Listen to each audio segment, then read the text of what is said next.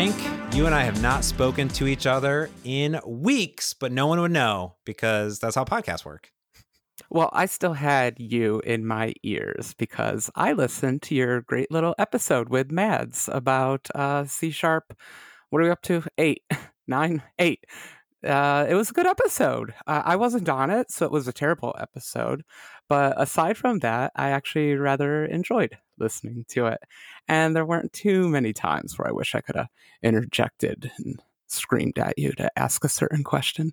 Nice. I tried to throw in some, F sharp, machine learning, AI topics in there just for you. And I think Mads obliged, and that was a really fun interview, and I hope people go back and listen to that one because it's we don't do interviews that often, so it's a very rare occurrence. So I'm glad that you liked it. Yeah, next time I'm gonna ask him about events. I've decided I want to ask if we're ever gonna get love for C# events. C# 9. I want it to be called love for C# events. We fixed events. Nice. All right. Well, if you haven't gone and listened to that, definitely go and listen to it. But I was gone for a few weeks, and I left a nice and easy layup for us this week because it's Lightning Talk Week. That's right, James. Instead of picking one topic, we have to pick 6. So something that takes us a half hour now takes us 18 hours. I think I did the math right there. That's pretty true. Pretty true. In fact, yes, even though it seems as though 6 topics, 5 minutes each, wouldn't be that long and we would just crush it, we've already spent over 30 minutes just debating on what topics to start with. But we went out to Twitter and onto our Discord, and thanks for everyone for submitting topics and for people that emailed us too. We always have so many topics in our topics list that we want to cover.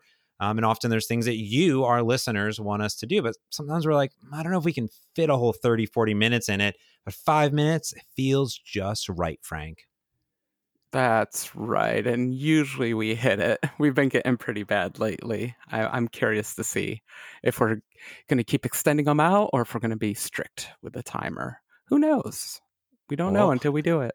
Well, we'll find out. So let's kick it off with a little email on DevOps follow-up from our DevOps episode from Glenn R. Wrote in and he said, I want to comment on your DevOps podcast. He says, 1, I can see no reason why the Xamarin.Forms developer would not use App Center instead of Azure DevOps for all operations and DevOps be only for a repo that can generate App Center builds. So only maybe use it for source code, for instance. And it says also that for an organization, it seems like Azure DevOps is really good for web apps or other similar things, but a little bit less for mobile. He says, really, the simplicity of App Center has really attracted him to it. So it kind of caught him off guard to hear me say I'm all in on Azure DevOps compared to some of my earlier episodes with Abel on with App Center and both of them together. So he says, please clarify a little bit and just wanted to give you that feedback. So, all right, let me clarify this a little bit. I love App Center and I love App Center build. In fact, I use App Center for a lot of my applications that are just really simple standalone applications that need nothing else. The big draw that I have to Azure DevOps to do the build and release is that I have a lot of fine-grained control over all of the different steps and commands that go into building my app without having to write like bash scripts. And I really like one central location that I can build my mobile apps and my backend apps and my deploy my services all together. So even Xamarin.Forms, where I could super easily build that in App Center, no problem at all, I'm also building now a Blazor app. I'm going to be building Azure Functions and my mobile apps, and I want to do those all together and orchestrate the rollout. Now, I will say, though, App Center, I use the distribution, analytics, crash reporting. I use all those services, right, that are there. So I use them in harmony together. It just really depends on what you need. And I will say, yeah, App Center is like the drop-dead easy solution, where Azure DevOps, it's a larger, more granular approach to your DevOps process. So I love both of them. I don't want to deter anyone, but it's really based on what you're building. How did I do, Frank?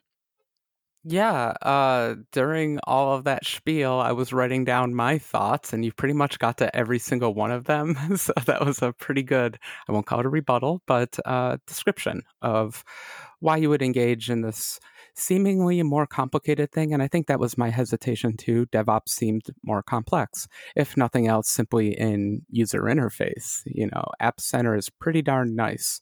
Click on your app name, click on builds. There's a list of your builds. Click on a build, see its status, hit distribute if you want to send out that app. Pretty great. The thing is, it's manual a lot for that distribution unless you turn on, continuous distribution, but that just annoys everyone. So you don't want to do that. And some of my apps, it can't build. So I have to do stupid, crazy custom build steps because I wrote my apps in a weird way. And so I have to deal with that kind of stuff. So I think that the best thing that I learned, though, was that the DevOps UI isn't as complex as I thought. It can be simplified down to a more reasonable level. And then I really do like the level of control you get. But to cap that all off, James, my DevOps and builds are just in a complete flux now. I'm spread between Bitrise, GitHub, DevOps, and App Center. I use all four, and it's kind of crazy. And so I think I would like to settle down at some point and decrease that number. Yeah. And I mean, I would honestly say that some of my applications are definitely still built in App Center because it was just like simplicity at the time, and my app remained simplistic and I had everything there. And I was like, I don't need anything extra than what this is doing. So I just sort of kept it. And I mean, for a long, long time, I had everything in Bitrise too, right? And I've been interested in GitHub Actions, but I'm like, I don't need yet another thing. So it's really what fits you the best for your application. I think, Frank, it's okay if you have them in all four of them because you're usually working on one thing at a time. So you could just go to the distribution channel, but it would be nicer if they were all together. But again, use what you need, I think, is my summary. Yeah. And it's just for UI consistency because you're just like, how do I do that thing in this one? Oh, yeah. What's that step called in this one? Oh, yeah. What parameter do I always change in that one? It's that kind of stuff. And so I think I'm trying to settle down on GitHub Actions, at least for all my open source projects. And then it'll just be my apps that are kind of spread around. Yeah, I think for if you create a lot of something, like me, I have tons of libraries, and I have everything in one Azure DevOps project, which has a bunch of pipelines for everything. And I'm like, I standardize, I'm like, this is it, right? And maybe GitHub Actions would be the next best for the next thing. I'll be interested to see how that goes because I have not played around with it. But we're at our 5 minutes, so let's follow up with something from Damien in our Discord chat. He says, Frank talked a little bit about his experience with submitting the Metal Performance Shaders Neural Networks update to Xcode 11 to the Xamarin iOS/Mac repo. He said, what would you do differently? What are your lessons learning lessons and sure, suggestions for other people to submit PRs to this type of large project? Ooh, this was quite an experience for me, James. So way back in the day when Xamarin was called Mono Touch, I used to contribute to it in tiny little bits all the time because it was pretty easy to download and build and add a little something here or there. But these days, it's so big. And so I was quite intimidated. But to give everyone context, this is an API that hadn't been bound yet by Xamarin, not because they weren't intending to, but just because it was pretty much at the bottom of the priority list. I think I might be the only person out there that wants this API. And even I think in the Apple world, not too many people are using this API. So either way, I wanted it. So I was crazy, James, and I volunteered. You know what they say, don't ever volunteer for something, right? Unless you got a lot of time and you want to see it all the way through. I mean, if you're gonna volunteer, gotta see it all the way through, Frank. That's the worst part. So thankfully, I didn't see it all the way through, but someone helped me see it all the way through. So let me first start by saying thank you, Rolf. Rolf has been working on Xamarin and Mono Touch forever, since the beginning. And he's amazing, and he helped get this thing through because I'm incompetent. But thank you, Rolf. Thank you, Rolf. Thank you, Rolf. Okay. Pros and cons, pros and cons. It's wonderful once you get Xamarin building on your own machine, because you realize you can change any API and bind anything and do it and fix whatever you want. So step one, you got to stop yourself from changing everything because, gosh, I wanted to. Wouldn't you like to just go in there and change something? Oh, yeah. So tempting. Yeah.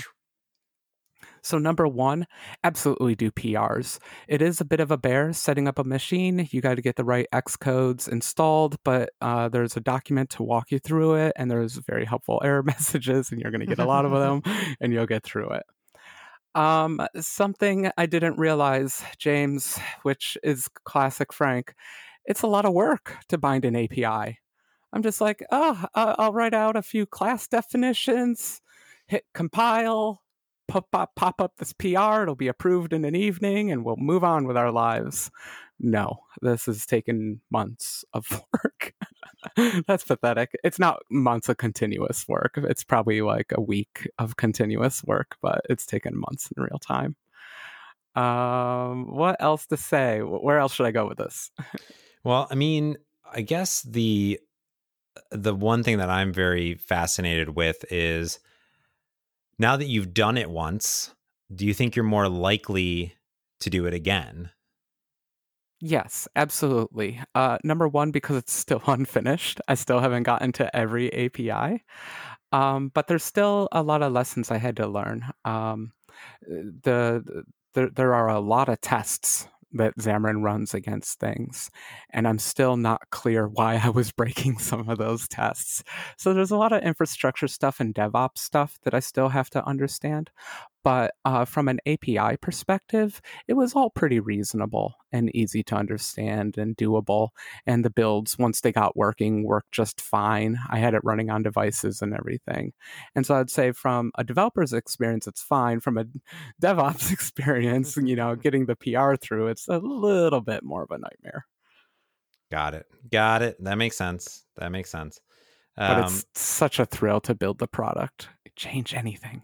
It's true. And you now ship code that everybody will else be using. Like, you did that. That happened. Yeah. Except the API that I bound is kind of terrible. So I'm working on a library that wraps it and gives it a more friendly, a very much more .NET API. So I hope that we'll talk about that if I ever finish it on this show. But this is a multi-step project, and I'm glad it's made it finally through this step and can keep moving on. I like that. All right. Well, on to the next topic, which came from Twitter, I want to say. Did it come from Twitter? No, it came from our Discord as well.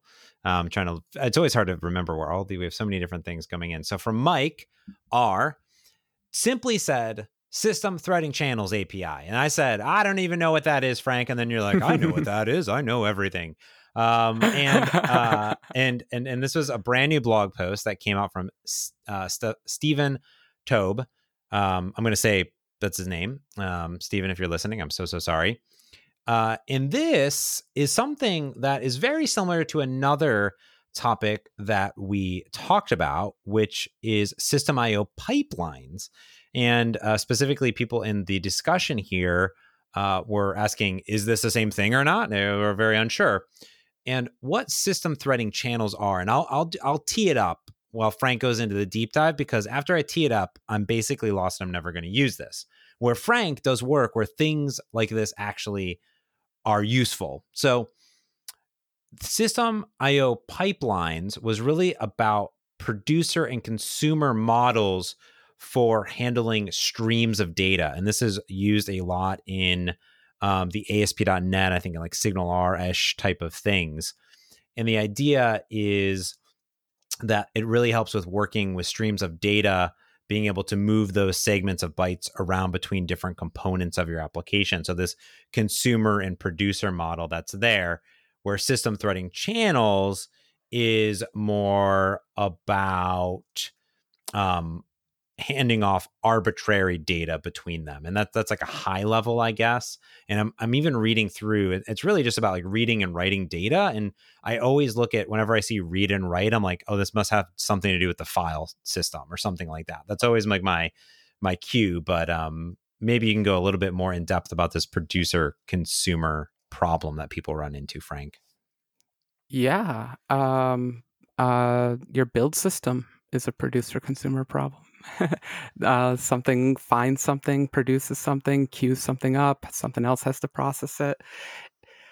Where to go with this? I like how you were talking about pipelines before. And before we even talk about producer consumer, I just actually draw the distinction I find is that pipelines are about performance, making sure that there's basically zero overhead when doing something, IO heavy, trying to do zero copy kind of operations. Whereas this new API, the system threading channels, is still about the producer consumer thing that the pipelines is doing, but it's about making tasks friendly and programming friendly. So it's not about performance, though, of course, they're trying to make it performant. This is more about, let's just give it a nice API. So I think that that's kind of the distinction you can draw between the two libraries. But yeah, fundamentally, they're both this producer-consumer, or you could think of it as queuing. Someone's enqueuing something, someone else is dequeuing it. This happens a lot if you build pipelines. Like everything goes back to machine learning, right, James? Mm-hmm. So you always have to do some pre-processing of your data. Well, I run it through a converter, then another converter, then another converter, then another converter. Each one of those is, one is locked waiting for the others. They're all tied together in this pipeline. Sorry for using that word. And, some are submitting data, some are pulling it down. So it's a very natural concept. I don't do it so much in apps, but in scripts and things that are coordinating many different activities. It comes up all the time. I think we both did a terrible job of explaining this. It's a good article, though. Everyone should go read it. Stephen Toub. It's a good article. Yeah, pretty much what you're going to need to do here is read it. But I will say, here's the really cool part about that is that while it's part of .NET Core itself, the shared runtime, it's also delivered as a NuGet package. And I think this is something that you were hinting at that is really cool about how the team is working. Yeah, it was just an off-the-hand compliment. The .NET Core people, they often say this library is a .NET Core library, and that's very much true. It was developed by that team. But they've had this great pattern, this great history of releasing those libraries as .NET Standard. And not even just .NET Standard 2. They're going all, in this case, .NET Standard 1.3, I think. So you can use this library on some old stuff. And I just am so happy that we're living in this world now. Just remember like 5-6 years ago before .NET Standard and how every library didn't work anywhere else and no one could agree on any platforms. It was just so nice to see that this new library out there works on pretty much everything. Yeah, it's super duper rad. Even if I don't understand it at all and will never understand it or maybe ever use it, but if it does for you, because there's people in the comments that are like, this is perfect, this is amazing. So I need to actually read this full thing and then meet up with Stephen apparently and figure it out. So basically anything that makes multi-threaded programming easier is good. And this is one of those things. It's a good primitive to have if you're trying to do super high scale stuff. And I feel like where this will be used is in library creators a lot, because that's sort of how I saw the pipelines and more like I will use your API that will sort of hide this stuff from me. That's sort of my assumption here, but I could be wrong. Yeah. And this library is more about safety. I mean, you can implement what this library does in just a few lines of code. That's what's so neat about the article is he walks you through that.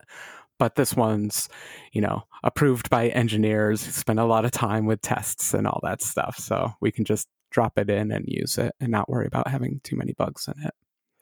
Good stuff. So, James, now a topic I'm very excited about. GPUs. This is, wow, we're really doing some machine learning in this episode. I'm very excited. So I was on Amazon today. Well, no, let me start over. I was complaining on Twitter earlier this week, and I was complaining that I was paying for cloud computing because I run Macs and you can't do any neural network training on Macs because life is terrible, because that's why I'm working on that library. But so I ended up spending $100, and I was like, you know, what is the difference between spending $100 or just going and buying a super ridiculous video card? And that got me onto Amazon. Do you ever have these moments of weakness on Amazon? So about 3 days ago, 2 days ago, I was sitting at my computer. I have two desktop computers. One has a nice GPU in it. It's a 980 NVIDIA. And my other computer has just built-in Intel. Now, the built-in Intel, like this processor is like way better than the one with the GPU. So I have like an older CPU with a great GPU. And then I have another computer that has a great CPU, but just built-in crappy GPU. And it had me thinking, man, I want to play some games. And unfortunately, the computer with a good graphics card has a bad CPU, so I can't really play games on it. But my streaming computer, where I do like my development and stuff like that, where I can play games, doesn't have a GPU, and I haven't needed one because I'm just doing, you know, normal mobile development without GPU and stuff. So I then led down the rabbit hole of NVIDIA versus AMD versus all these 4 gigs, 8 gigs, this version, that version, the rabbit hole. Do I get the this one or the 560 or the 570 or the 5700? And I'm like, oh, there's so many version numbers, right? And then I bought a graphics card. That's what I did. Ooh. On Amazon. Has it arrived? Is it in a box? No, it'll be coming in tomorrow, I believe. I wanted a relatively, not what you wanted. I wanted a relatively introductory mid-level, good for 1080p to 1440p resolution gaming, and I landed on the NVIDIA 570, which is maybe a generation, 2 generations back, I believe. Classic card. Pretty much every laptop has that chip in it. Yeah, $150. Nice. That is significantly cheaper than the one I want. Yeah, what do you want? I'm starting out in a better position than you. I have a GTX 1070, and it's good. It's fine. It does stuff. It moves things. But so the cloud GPUs that you rent are these amazing things called the V100s. And in a real moment of weakness, I went on eBay to see how much a V100 would cost. And the cheapest one from the dodgiest person was $4,000, and they went up to $10,000. I was like, oh, not going to buy one of those. So I got depressed and moved on and did what I said about the cloud computing.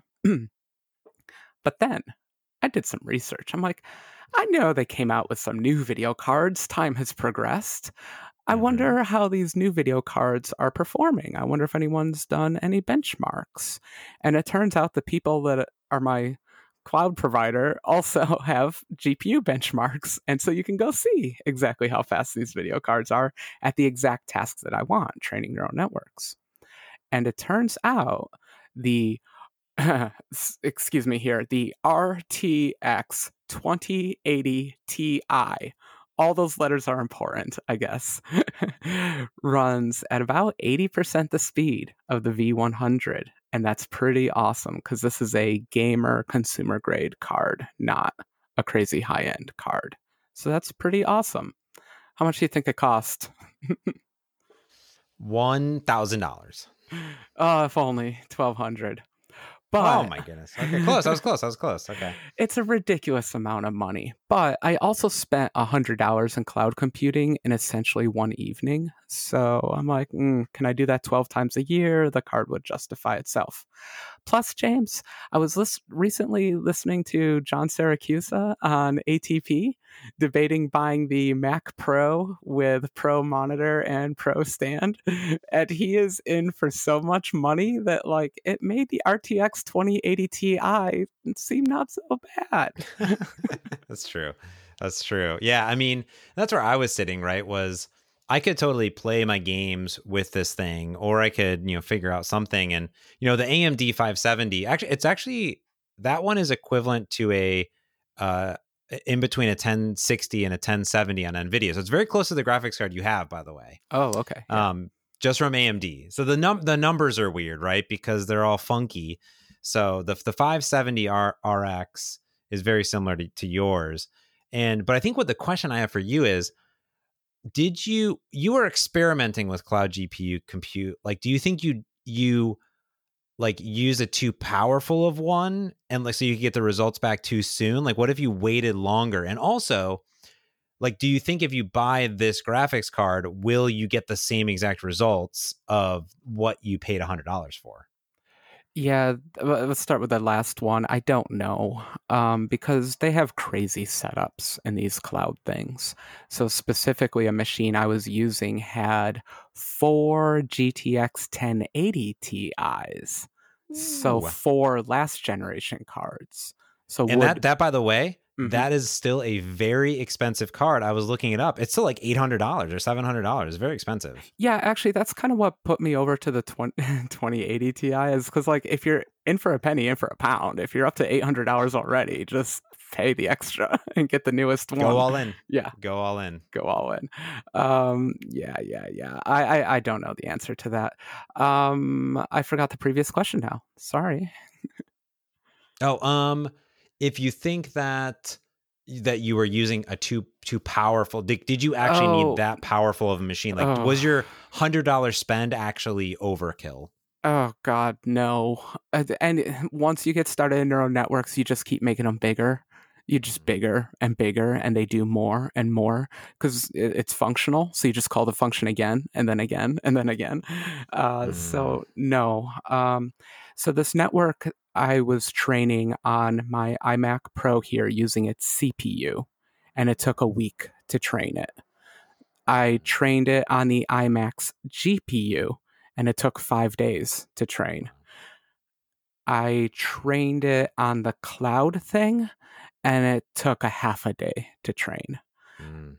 And you pay by time. So the faster the machine, the better. This is pure power. This is pure big iron kind of stuff. The faster, the better. So are you happy? So we're extending this one into two lightning talks. Yeah, I'm sorry.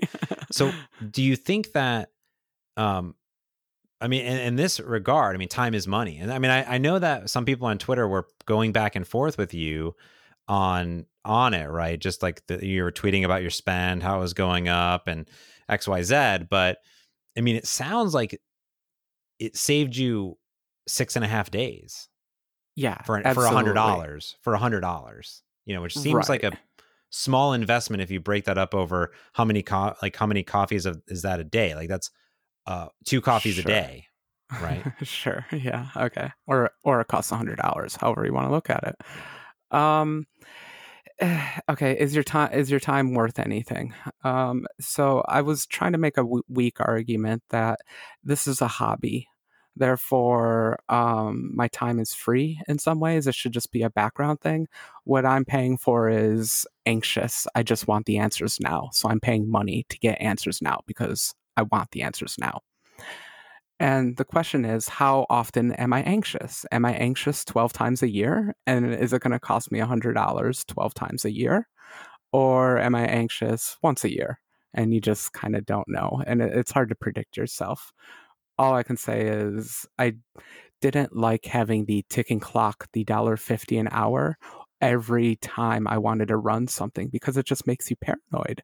I made the argument that would any of us be programmers if there was if we had to pay $1.50 an hour to do that? I don't think people can get into machine learning and neural networks with the industry in this state. It's bad. Yeah, I think that's hard when you don't know how long it's going to take to finish and you're just sitting there waiting and waiting and waiting. And well, no, that's actually fun. That's fun. Okay. Watching the neural networks is always fun. The thing is, you're watching the dollars. Yeah. So it's this mixed thing of the dollar sign and yeah. I think that's the difference, that you are watching it, but you're also watching your dollar ticker go up. It's like filling a gas tank. You don't know when it's going to stop. You're like, okay, it's going. I was filling up in New Zealand, and it's in liters, which is kind of what happened here. It's like, one, I don't know how many liters to gallon it is, and also it's extremely expensive. So it's going, and then it's also New Zealand dollar to US dollar. So there's all these conversions in my head going, and I'm like excited, but then not excited. I'm like, that's way too expensive, but then is it expensive? I don't really know. And then, got to get gas to move. So there it is. All right, last topic, because we're skipping one, which is actually really, it's the Blazor topic. It's so big. We're going to do a whole episode, I think. We'll probably do it justice. Yeah. So, okay, here is the last thing that came in from Twitter from Arlene. What are the next hot topics in technology coming from? Like, what do you think the next hot tech topics are, and where are they coming from? Oh, that's tough. I think, what is the current trend we're living in right now? I feel like we're in the IoT bubble right now. So I guess what's coming after the IoT bubble, and it's always hard to kind of predict that stuff. But I think we're going to see smaller, lighter, smaller. It's just what we always do, and make things even more and more mobile. I'm going to start with that. Toss it off to you while I think some more. Okay. I think you are right. I think for me, it's an IoT / AI machine learning buzz. Currently, like, there's tons of bugs, and I don't think that that's going to go away anytime soon. However, what I do think that we're going to see is hopefully a transformation in our personal computing, because it really hasn't changed since the introduction of the smartphone. Things have gotten smaller, they've gotten faster, they can do more things, the apps have gotten better, we've redesigned things here and there. For me, I do get really excited about any change in any form factor that will change how I work on a daily basis. So I obviously work at Microsoft, so I'm a little bit biased, but I think that some of the stuff around the Surface with like the detachable keyboard, where I can have this really lightweight machine that is a tablet and also is this, like the iPad Pro, right? Also very similar. Like, can I transform what is a traditional device into something more? I also get really excited in that vein of thought around the Neo and Duo devices, the dual screen devices from Microsoft that were announced earlier in the last few months. And if those will really transform some of how we work on a daily basis, or even how we rethink building and shifting our application development, it could enable some new types of experiences that maybe only target those devices and are really only specific for those devices. But I think that really interests me quite a bit. Very similar to how VR and mixed reality and augmented reality sort of was a look at this technology sort of kind of existed, but how do you bring it mainstream to transform how we engage there? And I think maybe these dual screen types of devices could start to shift a little bit in general as something new, right? I think it's not brand new, but I think there's a push, at least sort of like IoT has always been there, like you said, but it was kind of had this huge rush, right? Will we see this big rush? I'm not sure if we will, but it does excite me at least a little bit. Yeah, the thing with IoT, and maybe everyone hasn't digested this yet, but we're just at the beginning of it. There's going to be Wi-Fi in literally everything or some form of it, and it's going to be freaky. The future is going to be freaky. So all these silly, nerdy things, all these ridiculous devices that we have in our houses are just a precursor. Things are just going to get more and more Black Mirror on us.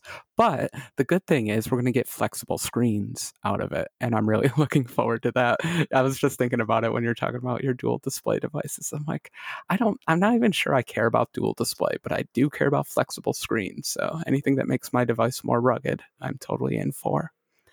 But I think in general, I'm most excited to see what the next few generations do with technology.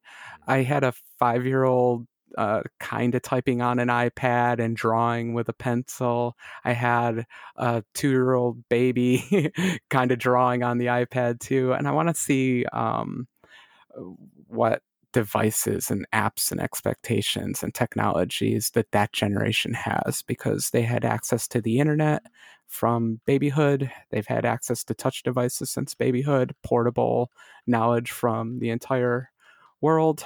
I'm just so excited to see if anything comes of that, or they completely squander it like we all do. So I guess I shouldn't have any expectations. Yeah, I would say that there is one other piece of technology or things that I'm really, really fascinated in, which to me, it's kind of near and dear to my heart, but I think everyone tries to pay attention to this type of stuff, which is sort of global impact on like the world, right? Like with trash and energy and ocean cleanup. And I think the one thing that has really drawn my attention as far as new technology goes is how do we create new tech and use some of these things that already exist to create new technology to help clean up and improve the environments. Like the Ocean Cleanup Project is something that I've been following for so long. I think we might have even talked about it on the podcast, but they have this amazing brand new river cleanup vessel that they put that are cleaning up these rivers and using IoT and like using all these sensors to like funnel it in. They're creating new tech and understanding better like how water and rivers and oceans move to help clean up this mess that's out there. So I think there's going to be a huge push for new technology in that space that really excites me a lot, because that's stuff that combines a lot of the stuff that I'm really geek out for. There's like a big machinery, things that are doing positive things for the environment and have all this crazy tech that we've been in and around for many years. I'm like, oh man, I want to be part of that almost. I think it really, really interests me. Yeah. That, and I want that Boston Dynamics dog, that yellow robot thing. Yeah. I think that we're finally getting to the stage where we're finally going to have the robots we were promised in the 1950s. Mechanically, thank God to battery technology and modern motor technology, we can finally add some strength to these robots and they can actually perform some decent maneuvers. Plus, on top of that, we have our machine learning being applied to all of this stuff. And so I'm really looking forward to the next stage of robotics, honestly. The field has been pretty stagnant for the last 15, 20 years. I mean, the Boston Dynamics book was written in 1983. So call that 35 years of stagnation in that industry. So I'm very excited to see that happen. And then I'll probably play absolutely no part in this, but I can't wait to buy an RV that drives itself, that is solar powered and, you know, has zero impact on the environment and just drives me around the Grand Canyon all day. That's the future I want. Cyber truck. And Baby Yodas. Baby Yodas and Cyber trucks and dynamic robots. Boom. All right, cool. Let's get out of here. We went way over 5 topics, 5 to 10 minutes each. We totally did it, Frank. We will be back next week, right before the holiday season. We hope that everyone is having a great December. Of course, please send in your topics. Go to mergeconflict.fm. You can write us an email. There's a contact button. There's also a Discord button if you want to come chat with us. And also, you can hit us up on Twitter at mergeconflictfm. Some of you may have at any time put in lightning top topics. We put that in our list all the time. So definitely hit us up on there. Frank, thank you so much for podcasting with me. And I've missed you. It's been a long time, and I'm glad that we're back at it every single week now.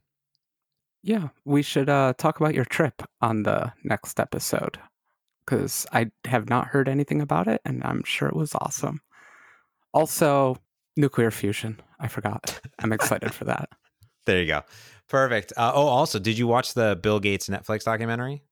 Oh, no. That one I feel is a little too close to home. Should I do it?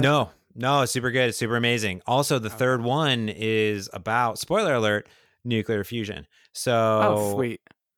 You'll totally geek it. Out. Now I have to watch it. Okay. It's super good. Super good. Let me know what you think. That's your weekend. Hope everyone has a great weekend. Until next time, there's been another Merge Conflict. I'm James Montemagno. And I'm Brian Kruger. Thanks for listening. Peace.